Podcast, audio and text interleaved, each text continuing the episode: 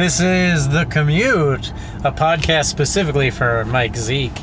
Um, no, it's not really. I'm just leaving work and I figured uh, we're going to try this thing where we record a thing and then see if it's terrible and see how the sound quality is and if I sound like an idiot who has no idea what he's talking about. But uh, this is The Commute, your podcast about digital media marketing and the internet and all things wonderful. I guess that needs a tighter tagline. But I hate taglines. I was reading today of the best corporate taglines of all time, and like LinkedIn just wants to connect the world and empower users to discover jobs that mean the most to their community. And it's like, that's no one else thinks that your corporate tagline is your tagline. No one knows that Google's is improving search to optimized functionalities and cross reference, and you sound like a bad Silicon Valley character. But everyone does remember that Google said, don't be evil. And yeah, we're still recording.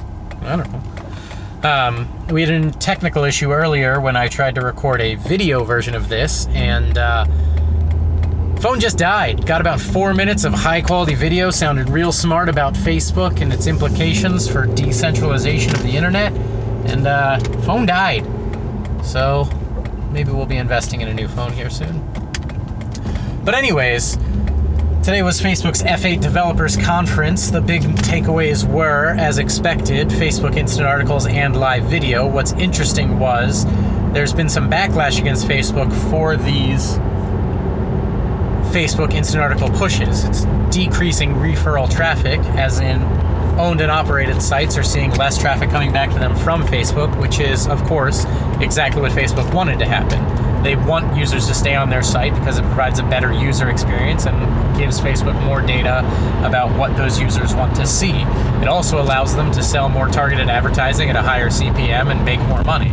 If they're then giving you a rev share, the thinking is publishers will make more money allowing Facebook to sell the ads than local publishers will be able to do on their own, or even possibly even national publishers, depending on their reach and again the CPM.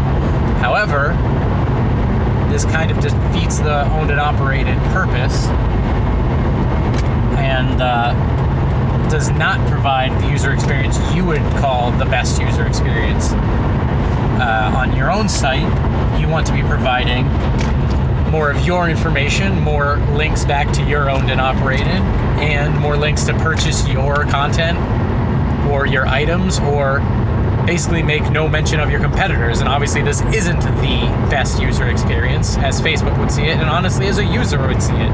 If you're on Pepsi's website and Facebook uh, knows you prefer Coke, there's no way that would get mentioned on Pepsi's website. But if you're viewing Pepsi's Facebook page, possibly a sponsored ad will be, hey, have you tried Coke lately? And I think that is what people want in the end.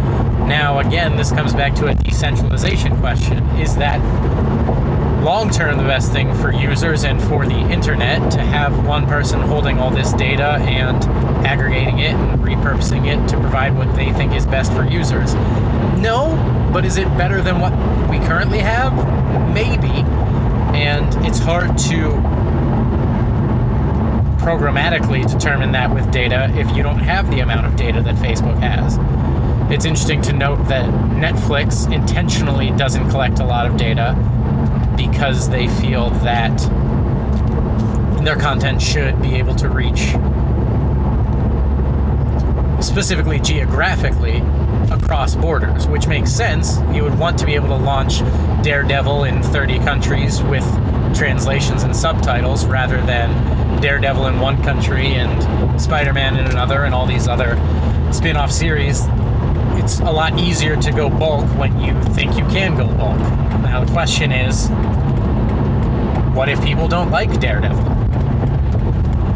Maybe I'm mixing my metaphors too much, but the question is how do you provide the decentralized niche content to the internet if Facebook is the one funding it all? And maybe the answer is a rev share through Facebook.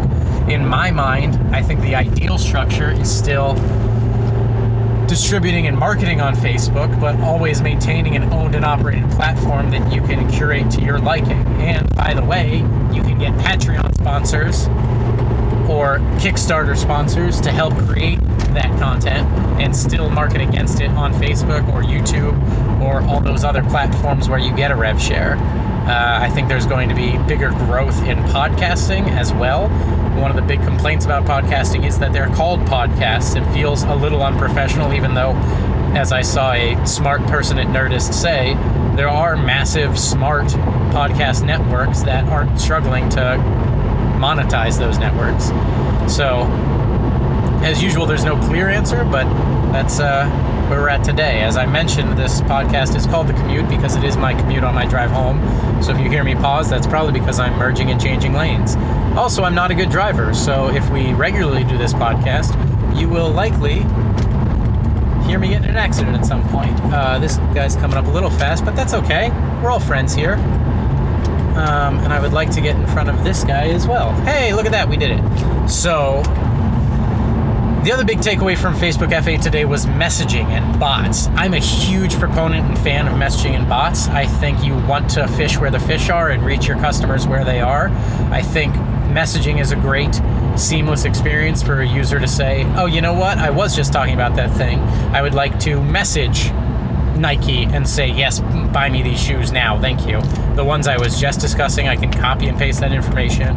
Or, I think longer term, you would add the bot to the conversation, where, for example, I would say to my wife, hey, I found this shirt for this price, should I buy it? And the bot can listen in on the conversation, that portion of it, and say, hey, we can actually find the shirt in red for 10% off. Is that something you would be interested in? And if I and my wife agree, it can automatically purchase it for me from funds joint to that conversation. Uh, I had mentioned this on Medium earlier to not an actual response. It always feels on Medium that it's real responses because I'm so used to inflated internet metrics that getting one real human being liking something is like, oh, someone actually took the time to read that which is a separate conversation. The bot thing uh, is ideally, again, I'm a huge fan of, fan of Bitcoin. So ideally, you would have pre-funded addresses for all these pre-selected groups, or create them automatically. There's a smarter word for that. You're generating a public-private key, an address essentially, that people can then fund, and itself can then fund say buying the shoes that you and your wife discussed were a good purchase or the shirt or if it's a group of guys it could be hey movie tickets this week everybody fund the dude bro account and if one guy happens to you know get paid twice this month three times this month he can fund more into dude bro account and then the bot will be able to tell you hey tonight's actually on me I think it's a really cool idea, and I'm not expressing it well because it's hard to get engaged when you're also driving. But it allows you to get that sort of stream of consciousness rambling down that I think is a good use of time when you would otherwise be just focusing on the road. I think it's less distracting than being on a phone call as well because you're not trying to keep up a conversation. You're talking to yourself. And I hope that comes across to podcast listeners of why it's a bit rambly. Now, Mike Zeke, the only listener of this podcast, likely, also suggested calling someone or carpooling with someone so that there's a guest in the car. I mean, that gets a little close to comedians in cars getting coffee, which Jesse Baltas and I had tried to create years earlier, asinine conversations of just uh, driving from Chicago to Wisconsin for a wedding. We were essentially making bite-sized content out of a six-hour drive and just cutting up. It was an interesting experiment that could have been better, but um, yeah, I think there's something there, and I think there's something to. There's so much content being made that you have to, at a certain point, accept that most of it is going to be crap. Now, the key there then is curation and discovery. How do you decide what's good? How does the audience decide what's good?